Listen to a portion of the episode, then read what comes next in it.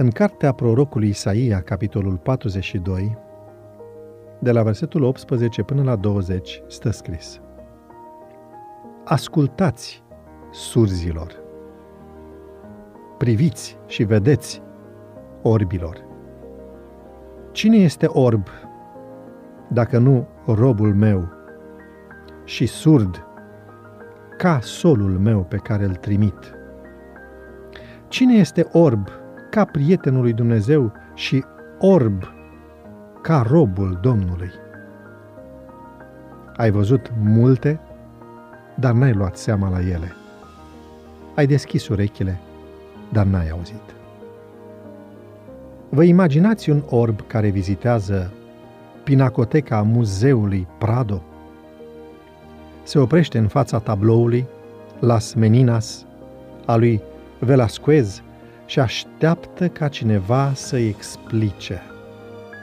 Aerul interpus dintre figurile infantelor și cele ale doamnelor de companie. Vă imaginați un surd bătând din palme în ritmul celebrului marș Radetzky cu ocazia concertului de anul nou la Viena? Pare un joc al imaginației. Dar textul de astăzi ne spune că poporul Israel era orb și surd din cauza că, deși vedea, nu vedea și deși auzea, nu auzea. Așa că nu înțelegea ceea ce îi arăta și îi spunea Domnul prin minunile și evenimentele întâmplate. În biserică pot fi surzi de inimă, care nu simt, orbi în credință, care nu cred, cei care nu comunică din cauza că nu aud, cei care nu înțeleg din cauza că nu văd. Ar fi minunat dacă am putea să ne deschidem urechile încuiate și să ne aprindem ochii stinși. Am fi martori ai minunilor lui Dumnezeu, am vedea și am auzi explozia de lumină multicoloră a infinite iubiri divine pentru această lume. Duhul ne-ar fi vesel, senin, mângâiat, și am avea o poftă enormă să le spunem și altora ceea ce vedem și auzim. Domnul a spus, Întoarceți-vă la mine și veți fi mântuiți toți cei ce sunteți la margine pământului, căci eu sunt Dumnezeu și nu altul. Isaia 45 cu versetul 22.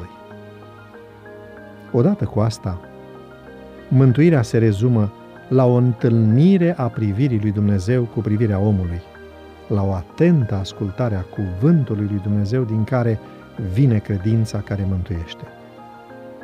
Privirea lui Isus a întâlnit-o pe cea a lui Petru în curtea marelui preot. Petru și-a amintit cuvintele sale și a plâns cu amar.